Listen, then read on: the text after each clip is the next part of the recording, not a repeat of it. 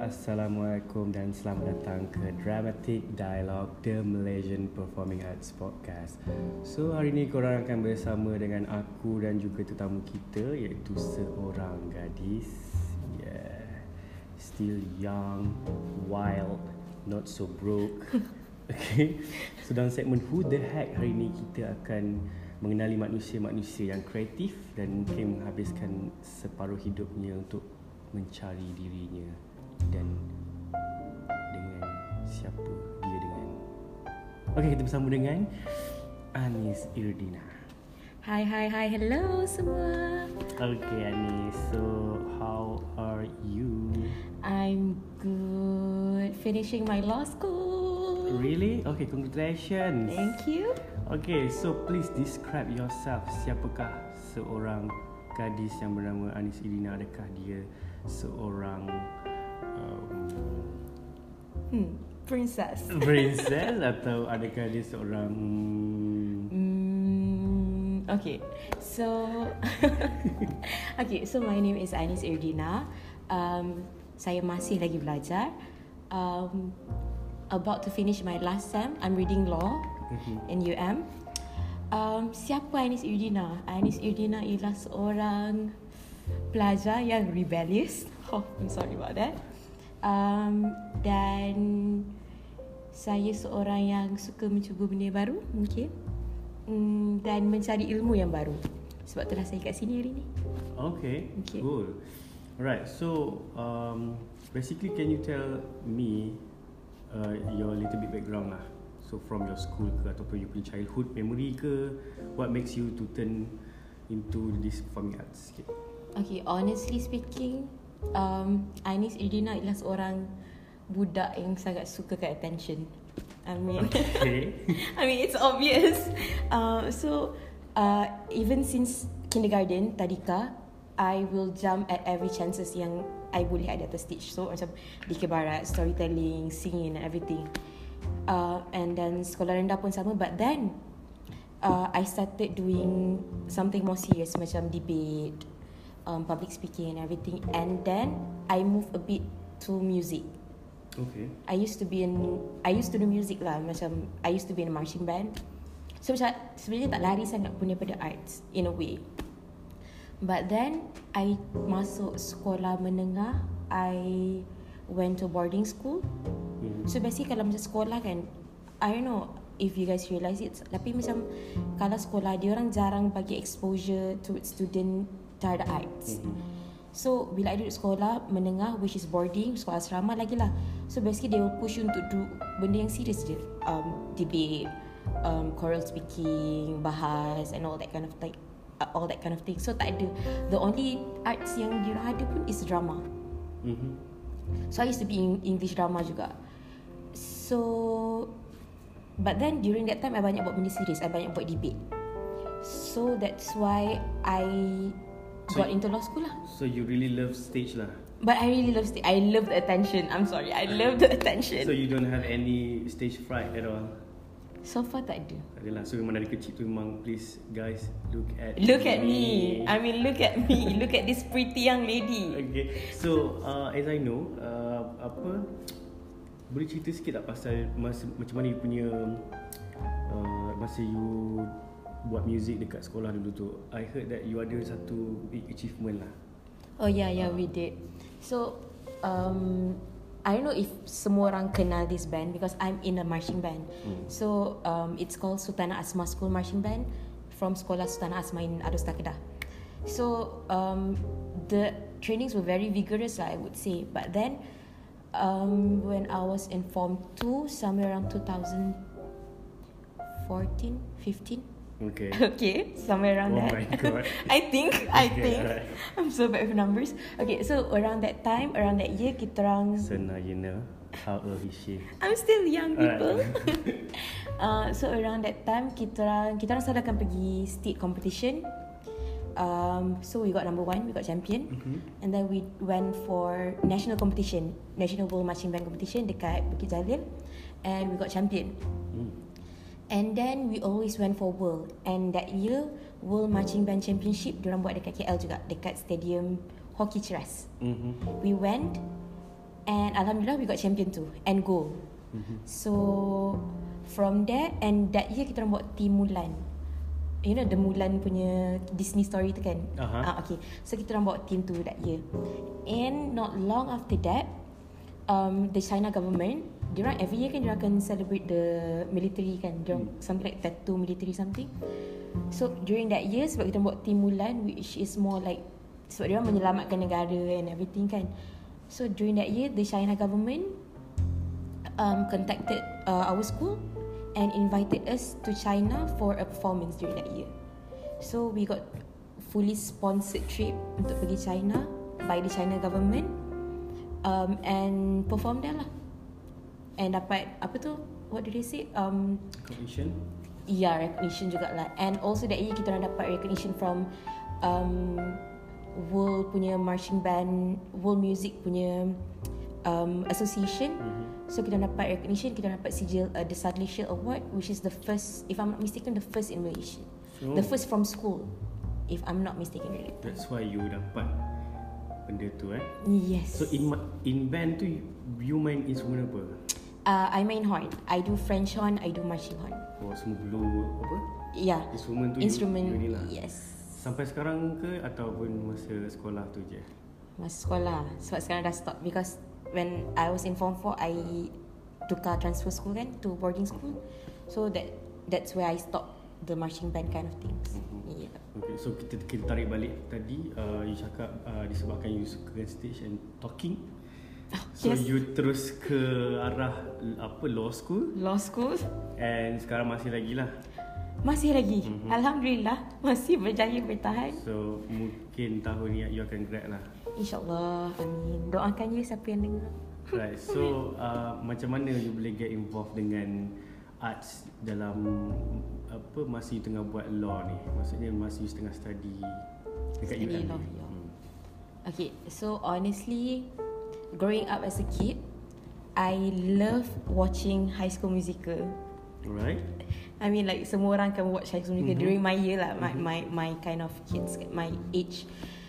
So from that, I ada buat bucket list. Macam budak-budak yang bodoh-bodoh tak tahu apa kan. So you buat bucket list kan. So one of the things that I want to achieve in my bucket list during when I was a kid, I nak join musical. So high school musical. So I nak try join musical and I nak try join theatre. As an actor lah. As an actor. Ah. So memang time tu like you love attention so I wanted to be an Okay. actor. Um lepas tu UM is known for the Kavita Kavita kan. Hmm. Okay, so diorang buat casting for Kavita. And I went. Um uh and biasalah kena menyanyi, menari and berlakon. Audition. Audition kan for the audition. But then unfortunately tak lepas. Tak lepas. Tak lepas ni, casting. Ni cerita pasal you punya you you you first year dekat First year dekat college. dekat college lah. Hmm. Okay. okay, lepas ni kata ni. Tak lepas audition ya. Lepas tu okay, I was like, What oh, year masa tu can I know? what? What year was I that? was in first year. Oh, what show ah? Sasakala. Sasakala. Yeah, Oh, first- sebab yeah, that was my first year. Oh my. Okay, cool. Okay.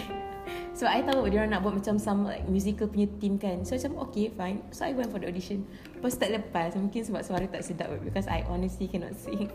But you can play instruments, but you cannot sing lah. I cannot sing. Tapi you can, you punya listening okay Ah, lah. tapi I bukan deaf tone. Like I can, I'm very um, particular and detailed bila dengan music. So like I can hear betul-betul. Mm-hmm. So macam tak deaf tone lah. So, so macam tak lepas audition So macam oh it's okay It's fine I can do it again I can try again next year Tak apa No problem. So I can I'm not a quitter kan? And plus it's in my bucket list So I have to do it no matter what. Mm. So okay fine. So like most of my friend yang pergi Yang rapat dengan I waktu first year Semua rapat. Except for me. Okay. So macam Okay tak apa guys Tak apa. It's okay you do your work It's okay I'll get back to it. I mean like you don't have to worry about me. Mm. And then um, one of the senior, she's close to me lah dulu. Dia cakap, do you really want to uh, join? Sebab kalau you nak join, I can help you tapi bukan as an actor. I boleh tarik you as crew. Uh, That I, was your first time engaging with Engaging. the management side lah. Yes. Alright. So macam okay I macam Oh tak apa ke Kalau ada tempat kosong boleh je And dia nak masukkan I dalam um, Biro makeup and costume mm-hmm. So Mhm. macam It's not a problem lah Because I do makeup kan Mm. So macam okay And then they approach me And I got into the team Walaupun lepas Luckily you tak kek buat lah. Ah tak tak. Sebab macam No it's okay. I mean Yeah. like uh, No matter what You always have to start from the bottom. Kau jadi actor you Bukan boleh terus jadi actor Mhm. For me. Sebab kalau bagi I Kalau you start daripada bawah You will learn to Appreciate people more around you. You takkan jadi buat lah lepas tu. Mhm. So okay I masuk As costume and makeup. But then for Sasakala kan Is a Macam ada tema musical. So there's like They need a lot of ensemble. Hmm. During that time uh, abang Im yang coach for Sasakala kan. So I this one time rehearsal tu dia nak panggil orang untuk ensemble untuk di situ watak. So macam I ada kat tepi tu dia cakap panggil kejap. Dia masuk suruh masuk kejap. Masa tu you just crew lah. Just crew, You belum just ASM lagi. Belum. Okay. nothing. I, no one. I was no one. Alright. So um, from that dia panggil untuk stand in kejap je untuk ensemble Lepas tu okay, the next rehearsal pun cakap ah, Mana yang dua orang semalam tu jadi ensemble tu Okay, suruh masuk lagi. And from that I dapat supporting role. Oh. From that rehearsal. So macam Okay lah. I mean like At least I showed something worthwhile I guess. Mhm. uh, So from that Sasakala I start supporting. And then the next Kavita I dapat peluang Opportunity untuk belajar benda baru Which is to be the SM JSM The For SM. what production eh? What, what? Kavita juga Untuk wangi jadi saksi Wangi jadi saksi Yes I see okay So dari situ lah uh, Yang wangi jadi saksi untuk SM tu I really Macam macam, macam sesekala I started from zero I saya tak tahu apa-apa langsung pun pasal stage management during that time. I tak tahu pun nak kena buat apa. So when I ask, dia cakap, oh basically you just kena uh, focus more on the welfare of the actor. Who said that? I was like, oh, okay. Okay, that's not a Just- problem. Just that? Just that. I was like, okay, that's not a Alright. problem. Lepas tu, we started the production. I've got a senior to help me lah, Kak Dik. Mhm. She showed me everything daripada A sampai Z. So, dia, dia akan pastikan I ada prom book. Hmm, cool. Right. So, uh, semua benda kena ada tu. Uh, dalam tu like master calendar, the rehearsal notes and everything. Yang file tu lah. Uh, the file. Hmm. And I will get nervous every time she was like, Anis, nak tengok prom book? Hmm. So, I was like, Ada ada check ah. I did check. Hmm. So dari situ lah I learn A to Z about uh, stage management. Hmm. Semua benda. Um, daripada situ I guess people somehow is okay lah with my work. So that's why they keep They kalau they keep calling they start noticing uh, you lah. noticing acknowledging me Ah. doing my management work. So start dari situ lah macam orang banyak panggil untuk buat management work. Tak adalah banyak pun tapi alhamdulillah lah so far. Hmm. So Panggil. so uh,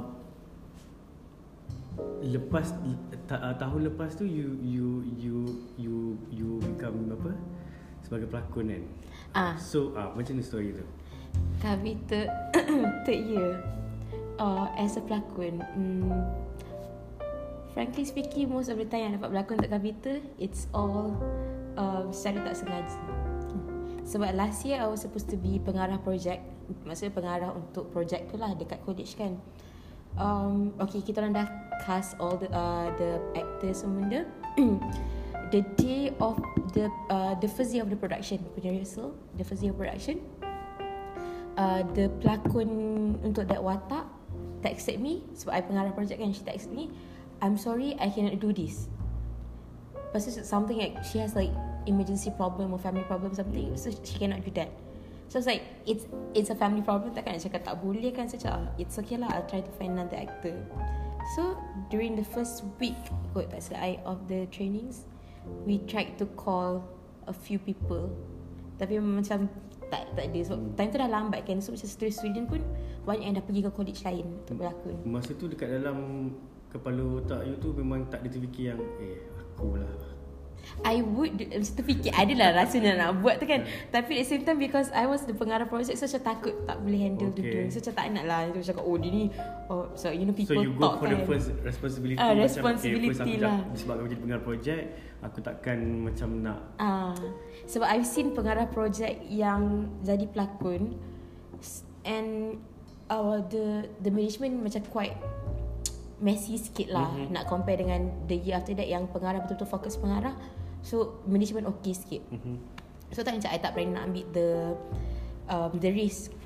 Lepas tu bila script reading semua And during that time kita tak cukup pelakon lelaki juga. So macam Macam double trouble lah kan. Lepas tu kita try uh, Kita macam siapa nak jadi pelakon perempuan ni? Siapa nak jadi pelakon perempuan? And then my friend was like Anis jadilah Lepas tu I like no I cannot. Mhm. And during that time The pengarah persembahan ada. Lepas tu dia macam Ha dah lah Anis Kau berlakon je lah. Okay dah berlakon. Just like that. I was like okay. So no no no no ruang to say no Tapi macam Alhamdulillah lah I got to berlakon kan. Masa tu play semua dah lock. um, uh, seorang, uh, dua orang. Perempuan tu yang tarik diri tu and kita orang tak dapat seorang lagi pelakon lelaki. Hmm. So maknanya pengarah tu memang dah nampak karakter tu dekat diri you lah That's why Dia dia Hmm, choose you dia terus, setuju. Terus ni lah And then Mungkin And then you dapat pencalonan pelakon ke, pelakon ke, ke you menang? pencalonan Pencalonan sahaja. lah Pencalonan pelakon wanita terbaik. So that was your first step dalam dekat atas stage yang besar ke macam mana? Uh, yes. Because I wasn't expecting pun sebab I was just supporting role kan Hmm, as a performer lah. as a performer. Hmm, yes. hmm. Okay, so um, hmm, okay. Ini nak tanya lah, what what is your role lah? Eh, Kalau sebagai seorang um, pelakon ke ataupun senang ke, sebab sebab saya mungkin lebih recognize you as a management, Management. side tau because you punya work memang very bagus lah. Thank you. So kalau you ra- apa you rasa apa yang patut ada pada seorang pengurus tu? Hmm, for me sebab I buat management banyak jugalah. 4 to 5 to 6 productions juga. Untuk I yang baru start that's for me quite a lot lah. One thing yang you kena ada as a management punya crew is you really have to be how do I say organize yourself lah Mm-hmm. You have to Sebab As an SM You kena jaga, jaga jadual Let's say kalau satu production tu ada 10 pelakon Hmm. You kena jaga, jaga jadual pelakon You kena jaga jadual pengarah You kena jaga jad, Almost everyone Yang terlibat in that production So In a way Being uh, Doing management Helps me in organising myself Juga Juga Sebab Kalau I tak boleh nak Manage. betulkan manage masa I sendiri how should I man- how can I manage how can people trust me to manage their time? Tambah pula ibu kerja dengan manusia kan yang banyak behaviour. Ah, and manusia banyak perangai. So macam ah situ lah dia macam. Yeah. Because because bekerja dengan manusia ni bukannya macam you bekerja dengan mesin alatan ke benda ke. Because manusia ni jadi feeling. Ah itu So- so, and then you have to know how to handle macam lain-lain orang lain feeling. Hmm. You kena tahu macam mana. Okay, orang ni kalau dia marah nak handle macam mana. Orang ni kalau marah nak handle macam mana. Orang ni kalau down cara handle dia lain. Hmm. Orang ni kalau down cara handle dia lain. So macam So untuk memahami behaviour orang tu pun at least you sebagai seorang uh, orang pengurusan pun kena faham dan tahu membaca manusia jugalah. yes, kena sangat peka lah. Peka lah. Alert dengan sensitive. people. Sensitive, yes. Ah. Sensitive people feeling. Sebab kadang-kadang kita manusia ni tak semua orang akan tunjuk dia orang punya emotion juga. Yang jenis tunjuk, tunjuk lah. So macam at least we know okay, dia marah. So okay, we'll try to find a way untuk work around that. Setengah orang ni macam dia orang marah ke, dia orang sedih ke, dia orang down, dia orang tak tunjuk. Tapi like if you alert dengan dia orang, if you dah biasa dengan dia orang, you have to know how to read them lah. Mm-hmm. Sebab you tak boleh nak push orang-orang yang ada emotions because people with emotions you cannot push them to do everything. And plus for me art scene ni for you to do you cannot force it. You Mhm. have to be more macam ni orang cakap you have to buat benda tu dengan jujur dan ikhlas lah. Ya betul. Ah, kan baru benda tu so that betul. baru bentuk flowy dengan cantik yes, lah. ah. Ah. Sebab itu apa yang belajar sebab kalau I tengok kalau kita force orang tu buat benda tu dia jadi macam Hatred tu. Ah, ah, dia jadi sangat teknikal tu satu Satu lagi dia akan jadi annoyed bila tengok kat depan Dia macam Sebab bila SM banyak duduk depan dengan pengarah kan So bila orang tu dipaksa jadi macam Technical lah because Ah. you buat you buat benda yang you kena disuruh. Ah, ah, Instead ah, ah. of macam you bergerak you bergerak sendiri atas Rasa you rasa sendiri you sendiri Yes uh, untuk mencapai semua orang nak capai satu matlamat. Ha ah, yes Right? right? exactly. Sebab tu macam I sebab tu kita kena tahu emotions orang-orang sekeliling so that we know how to work around that to make them work. Sebab kalau Hmm. kalau orang tu marah lepas tu cakap eh kita suruh buat rehearsal lagi lagilah dia macam Right. benda ha macam tu kan. So what was the hardest situation that you encounter ah? Oh kalau kalau ada conflict within actors. Alright, can you give me an example if you don't mind lah. Kalau you macam ni, you boleh tukar nama dia. And tukar nama production. Tapi kalau macam ni, kita bongkar habis lah. Oh the okay the hardest one. Uh, hardest one terus. Yang ni oh this this this particular experience teach me a lot of things lah.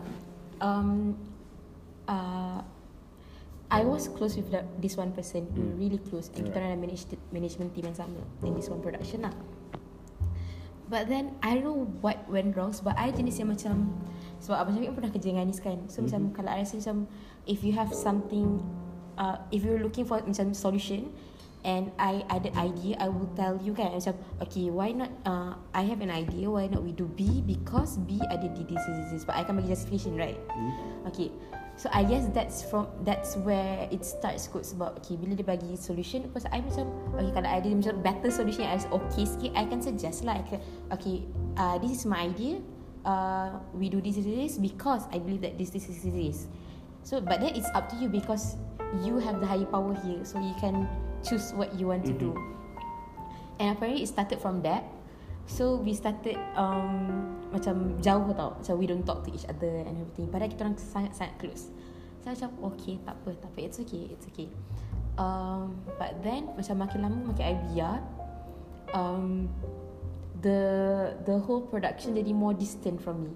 Mm-hmm. like they turned their back to me. So during that time i was the manage uh, i was i was the sm so during that time i only have me myself and the actors. Itu je i tak ada the whole production so the whole production team was against me Okay. You, you punya relationship lah. relationship You dengan wise pelakon je. ha, so macam sedih gak ah, tak ada kawan tu Alright. Lepas tu uh, Tapi tak apalah Because I'm not a quitter kan So macam It's okay There was this one time I fikir nak balik je terus Macam I can just leave this production off Whatever Hmm. I mean like I don't care. I don't care I mean like My mental health is more important But? But then Macam okay lah I'm not a quitter And then I kesian like an actor Sebab dah halfway kan Nak nak leave all that kind of things. So it's okay. I just go on until the end. Tapi Oh sedihnya. Tapi Oh so dramatic tau. Because of the the pressure and everything um, Kadang-kadang I menangis dalam toilet Saya mandi okay. Yeah. Tapi it's a way to to let it out. It's normal. Kan? Normal I mean, je. Hmm. Because for me It's a way to let it out Sebab I I'm not the kind of person yang macam I tak nak nampak a weak depan orang. I Hmm. tak nak. Macam I I can do things myself. I'm strong enough. So macam bila orang tanya Orang perasan. Orang macam Oh what happened to you And this This this person? Uh, You guys tak cakap je. It's like Oh tak ada apa-apa lah. Kita orang macam Oh sini saya faham sikit. That's it. Padahal the problem is bigger than that kan Tapi Yeah, be- because honest, actually they don't even care pun. uh, I know Yeah, right so that's why kita perlu cari masa untuk diri kita sendiri untuk muasabah and if you nak cry, cry. Don't show dekat orang you punya kelemahan, Hmm, nangis hmm. because I I believe kalau you because kalau you sebagai management side lah kan, Mhm. you tahu paling penting is deadline, time Mm-mm. and apa um, objektif yang you nak achieve. Ah, Contohnya hari ni to do list, okay, kita kena settle, Okay, settle, settle, settlekan, settle. settlekan, settlekan, settlekan. So kalau ada benda-benda ataupun halangan-halangan obstacle macam contoh drama yang ni muntah ke menangis Ah, ke. Sometimes kalau kita rasa you if you mature enough to handle yourself, please, Please handle jangan it. ganggu the production. Betul Kan Kalau You ada masalah peribadi ke apa ke Please Jangan involve satu production Untuk fikirkan pasal kau Because kau akan selfish Betul Kan? Because I, I believe Kita bekerja secara kolektif. Uh, Personal-personal thing Stuff tu you boleh Personally lah. Personally Macam you kata tadi you punya Therapy is To Nangis Nangis dalam toilet Dalam toilet. kan? Uh, Because Betul. Because I sendiri pun Kalau I suka guna perkataan ni lah Uzlah lah. Oh. Uh, Uzlah. uzlah kan? Maksudnya uzlah ni you uh, at one time tu kalau you rasa pressure terlalu tinggi I akan cari satu space untuk bersendiri lah untuk ingat Mm. Tuhan ingat, Mm. bukan betapa lah tapi Macam meditate lah meditate Cool down. Lah ah, cool down. Kan and I akan fikir balik kan macam I banyak jumpa benda ni dalam directing work dan juga SM kalau I jadi SM Ah. I akan macam eh bodohnya pelakon Ah, ni Yes. Ya Allah. And then bila kita try Dia memang bodoh. Maksudnya Dia tak ditegur and everything. So Ah. apa yang I buat I akan beruzlah Tuhanku kenapa kau jumpa aku Dan dan baru Tuhan akan bagi jawapan Aku jumpa kau hari ni Supaya kau boleh tahu Macam mana nak handle Dan orang macam ni pun wujud Ah betul. Ah kan Alright so Hmm. ah, Back to you Anis So hmm, that was one of the worst lah. Tapi at the same time, I took quite a long time to bounce back from that. Mhm. Sebab I was very very close with that person. Sebab I kalau I close dengan one person, I memang treasure that one Lagilah. person. Lagi I treasure. Hmm. So when it happens, macam it took quite a while lah for me to bounce back from that. hmm. Tapi one thing that um, that particular um, experience ajar I is that you always have to prioritize yourself first lah. Yep If anything. Sebab macam sebab I always macam think about what people would feel, hmm. jaga hati orang so benda and sampai to that one moment, uh, one moment I macam kalau aku asyik fikir orang je bila orang nak fikir aku? Ya self aware lah. Self aware plus hmm. macam macam ah macam macam cakap ah, kita bila kita jadi SM banyak benda kita kena fikir. Hmm. too many things for you to handle to settle everything. So macam tak apalah let me prioritize myself and finish my job. That's it. So once settled dah. So hmm, it taught me to be stronger lah gitu. Gitu. Okay. So um, Alright kita go to the next. Uh, Can you share sikit Siapakah You ada tak Favourite figure in arts? Uh, Mozart ke Oh. Ataupun you punya Parents ke Yang buatkan you tiba jadi Minat arts ni? Ataupun you ada satu figure lah? Hmm, Inspire figure exactly to be exact specifically tak ada Alright Sebab macam even macam from my family I am the first person who went into arts mm-hmm. So no one to inspire me from my family The um, most of the time yang inspire me to push to go through this is the the childhood memories that I have lah. The movies that I watch and then Contohnya apa? Ah, macam tadi dia cakap high school musical kan ha. Sebab tu macam nak, nak pergi tengok Nak, nak Ah. buat je push Sebab tu macam okay Waktu first year tak dapat tu I try juga Because that's in my bucket list Lepas tu when I started doing um, Arts ni The things that push me lagi Is that um, Orang yang I nak bekerja Sebab I I okay I buat arts apart from my childhood punya wants and needs. Uh, another part of it is because I nak belajar. Mm-hmm. Sebab I tak ada peluang untuk belajar secara formal. Mhm. Macam okay dia orang ambil masuk belajar drama semua benda kan. Mm. I don't have that. So the only thing that I have is the experience, the experience and the saya ada the the opportunity that I have bila I bekerja dengan orang. Sebab tu kalau boleh I I nak buat lagi sebab I nak bekerja dengan different different different directors sebab different directors have different way of um, seeing things different directors have different way of teaching and ajar semua benda kan so macam daripada situ lah aku take ilmu ilmu sikit So you tu are memang seeking for a new discovery and discovery and knowledge, knowledge lah. Hmm. Mm. So macam okay let's say I buat SM dulu I belajar dengan Kak Adik Okay, I dah belajar semua benda, I dah belajar semua benda So bila I buat um, production dengan Syafiq pula Ada lagi yang ditambah, ditambah, ditambah Mhm. So macam kita takkan stop Kita takkan habis belajar Yeah, because human punya development akan expand Yes. kembang. Dia tak pernah ucup lah. hmm. That's why we need to learn more and more. More and more Okay, so uh, siapakah Anis 10 tahun lepas? Oh muda lagi tu Ataupun apakah Anis 10 tahun Apakah lepas? Anis 10 tahun Ha. lepas 10 tahun lepas berapa eh 10 tahun lepas Oh Seorang Anis yang masih Hmm Timid Okay. Seorang Anis yang dibuli. Oh, I got bullied when I was in school Yes. Survivor ni. Oh I am a survivor? Yes I am yeah. 13 tahun uh, 10 tahun lepas uh, Seorang Anis yang masih lost What she wants to do with life. Confusing. She just want to get through high school. Mhm. Because I'm still young. So she, she just want to get through high school. Um, Anis yang still buat music. Yes That was 10 years ago And what do you see yourself in 10 years ahead?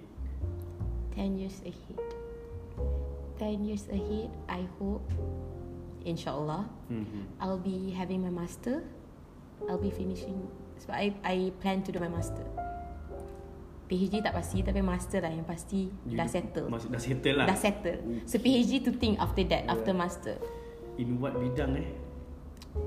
Tak tahu lagi. I I, sebab I tengah uh, survey sebab I ingat nak terus buat lepas degree kan I tengah survey either I go fully into law or I boleh ambil law yang ada kena mengena dengan arts Mhm. tapi if I ambil law yang ada kena mengena dengan arts then I would have my parents lah to face I mean Okay. like they'll be like you dah ada degree law why are you still doing arts Mhm. Tapi I tak pasti lagi um, But yalah In 10 years I hope I dah settle master. I am a I am an academician. Mhm. Tutor mungkin. Mungkin. Sebab I tak boleh buat 9 to 5 job. Okay. I cannot. Sebab I've had the experience Sebab every time cuti sem panjang I akan balik and kerja office dekat legal firm. I cannot do that.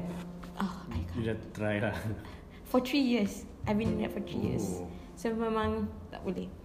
And I hope I still get the chance untuk Be active lah in art scene Hmm. Even at, macam as management team ke As actor ke As anything Sebab I pun nak belajar banyak benda lagi Hmm. In this scene So macam I hope I still get to do that in 10 years time So we hope also in 10 years kita boleh dengar lagi lah podcast ni.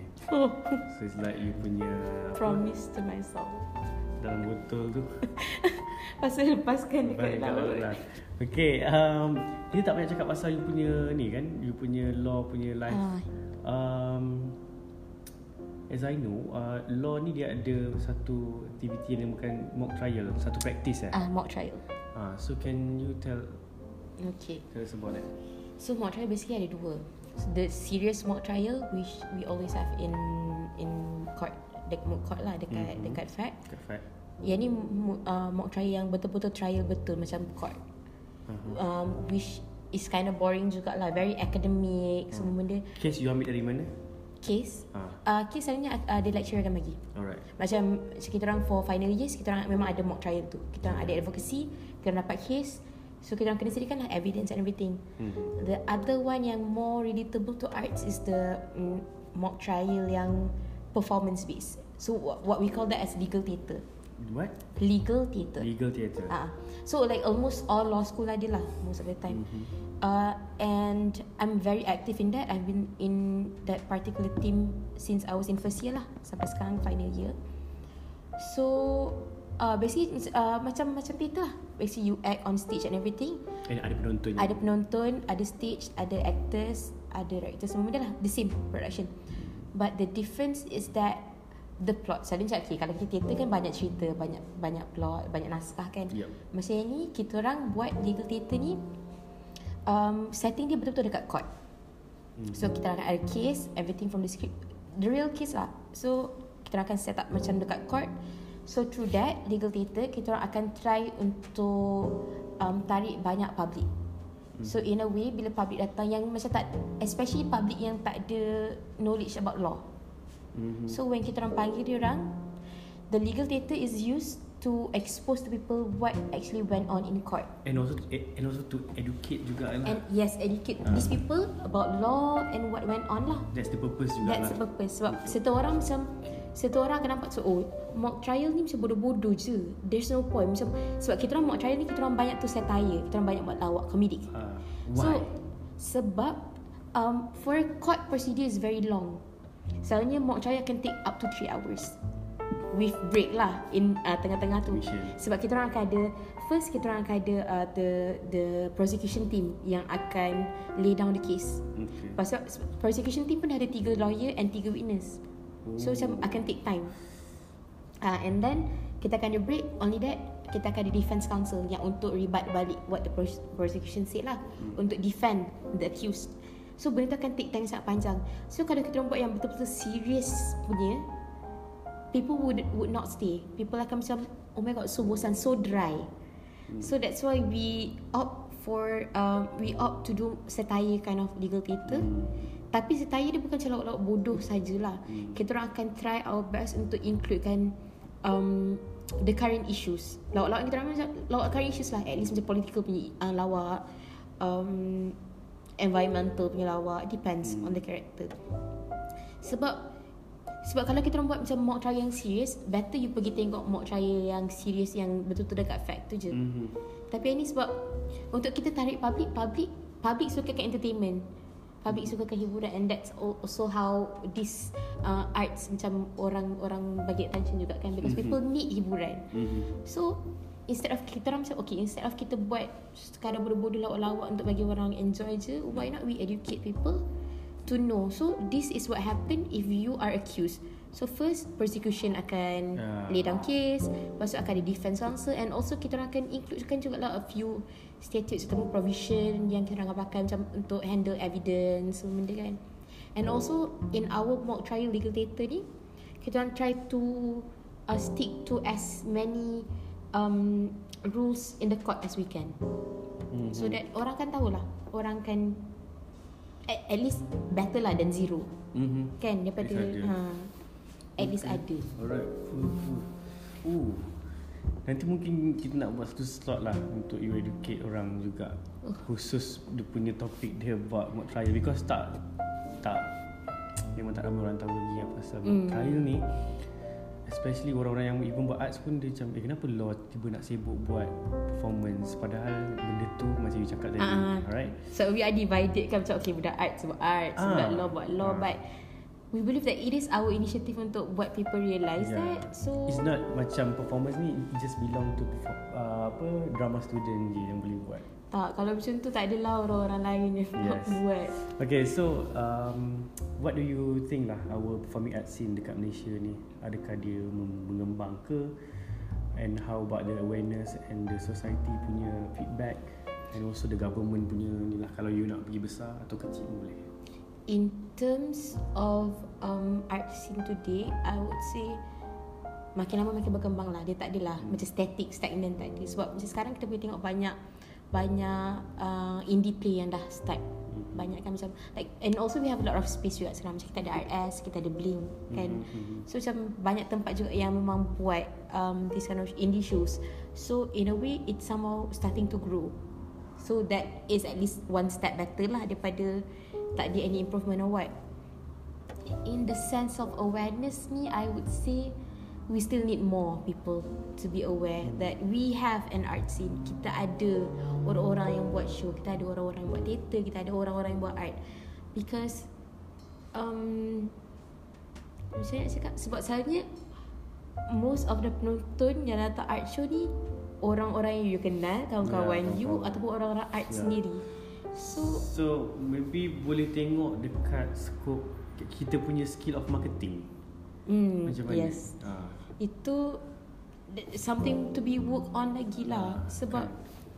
kalau work kau power tapi tak sampai berita tu Tak sampai, orang, tak boleh juga. Tak boleh juga. And kalau tak interest orang Kalau sampai Tapi tak interest orang No point juga Mm-mm. Sebab kita nak nak tarik perhatian public ni susah. I mean not everyone macam even macam I nak ajak kawan I pergi tengok teater pun I macam akan fikir dua tiga kali sebab macam will they accept this? Macam are they able to accept this? Sebab for me macam dulu waktu first I join I will just go and watch untuk da- pergi dan tengok je and gelak-gelak-gelak that's it as an entertainment. Tapi sekarang I lagi suka pergi untuk UVK sebab that's what it's supposed to do kan. I mean like So you cakap yang you risau nak ajak kawan tu because of the quality of the production jugalah. Ah itu adalah satu juga. Because maybe macam kadang-kadang cerita banyak bodoh-bodoh. Ah. So kalau you nak invite kawan you pun dia tak, you, you, you takut nak bagi dia orang macam first maybe first timer yang macam ah, theater. ah. So first Terus timer. consume yang uh, apa oh theater Yang- just for fun and entertainment. Dia sebab so I nak dia orang I nak dia orang tahu the reason I'm in the art bukan like in the art scene macam I I masih di sini sebab the the things that I got from it the the the knowledge yang I dapat even bukan daripada uh, process of production daripada tengok teater sendiri pun you boleh dapat banyak benda. Hmm. kalau you betul-betul tengok you boleh dapat banyak benda. So macam I nak dia orang dapat apa yang I dapat. Tapi untuk I macam untuk ajak Fikir first sikit lah. ha untuk ajak first timer tu macam I kena cari yang betul-betul sesuai untuk orang tengok. Sebab kalau okay no point lah kalau macam "Weh, kau kena tengok dia titik ni sumpah best tu pelakon-pelakon ni semua best semua dia. Tapi pergi tengok tengok macam nak, macam je. okay tapi ni je ha. I mean like not condemning lah tapi faham. kalau boleh improvekan lagi benda tu ialah Yeah. So all the practitioners please take note that because it is kita boleh lay downkan balik list downkan balik uh, berapa production je yang very quality story dia kan yang memang betul-betul nak educate audience through drama kan yang bukan hanya buat Sekadar. uh, sekadar apa hiburan semata-mata. Mm-hmm. and then you nak educate people pun orang dah maybe bosan dengan form yang you buat tu. Maybe you can explore more because Betul. human are evolve kan? Because dia orang uh, berubah-ubah kan? So you kena ikut zaman jugalah. Alright so the last question Anis. Um, what's on your plate now? What are you up to? What I what am I up to? So sekarang, oh, uh, dia macam dia macam let, me think. um, I will get back. I mean like uh, dalam bulan dua ni, I'll be in my last semester. Hmm, you're gonna leave me here I'm gonna leave here. I hope lah I graduate. Tapi while waiting for that, uh, currently I ada dua production. Still ada job. Alhamdulillah still ada job. uh, as apa as um satu tu as uh, stage manager uh, stage manager. Mm-hmm. seperti biasa. Uh, InsyaAllah show in April. So if any one of you free Do come. I'll release the Details nanti.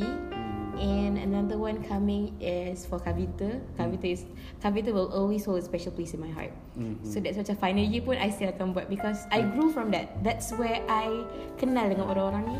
This year is gonna be your Final Fourth year and Fourth year. final year in Kavita okay without fail. So um, in February, date tak dapat lagi. So if you guys are free, please come. Show your support. Please. This is my last year bawa bunga yang datang. Okay, so maybe siapa yang tak kenal Anis I- Idrina ni Dia memang quite new jugalah dekat kita punya scene Tapi dia memang I memang sangat adore dengan dia punya kerja as a management side lah uh, So if you guys nak try dia as an actress ke Ataupun apa-apalah untuk SM. kenali siapa Anis Idrina ni You can check it out dekat mana Anis Um, you can contact me through Instagram at Anis Irdina A N I S I R D I N A. So uh, kat situ I tak ada letak sangat profile I buat kerja tapi um, I do quite a lot of SM lah so far. Banyak I focus more on SM. So you guys can contact me there or through Twitter Ah, at Twitter Anis Irdina juga A N I S I R D I N A. Yep. Okay, so I think that's all for today. Thank you so much, Anis, Thank for you. your time and for the nice space. Oh. Oh. Alright, okay. So thank you for the sharing session untuk podcast kali ni. Bagi korang pendengar, kalau ada apa-apa pandangan ataupun feedback tentang interview ni, korang jangan malu-malu to reach me juga on my Instagram, Facebook ke apa-apalah. LinkedIn pun ada, Syafiq Shazim. And also through my email, I lagi suka, syafiqshazim at gmail.com. And selamat bertemu kembali di lain episod. Alright, aku akan petik juga lah patu ni cakap. Kita takkan boleh mengubah manusia dengan membuat mereka rasa bodoh. Perubahan menuntut kepada kesabaran dan perbualan sehari-harian. Semoga berjumpa lagi.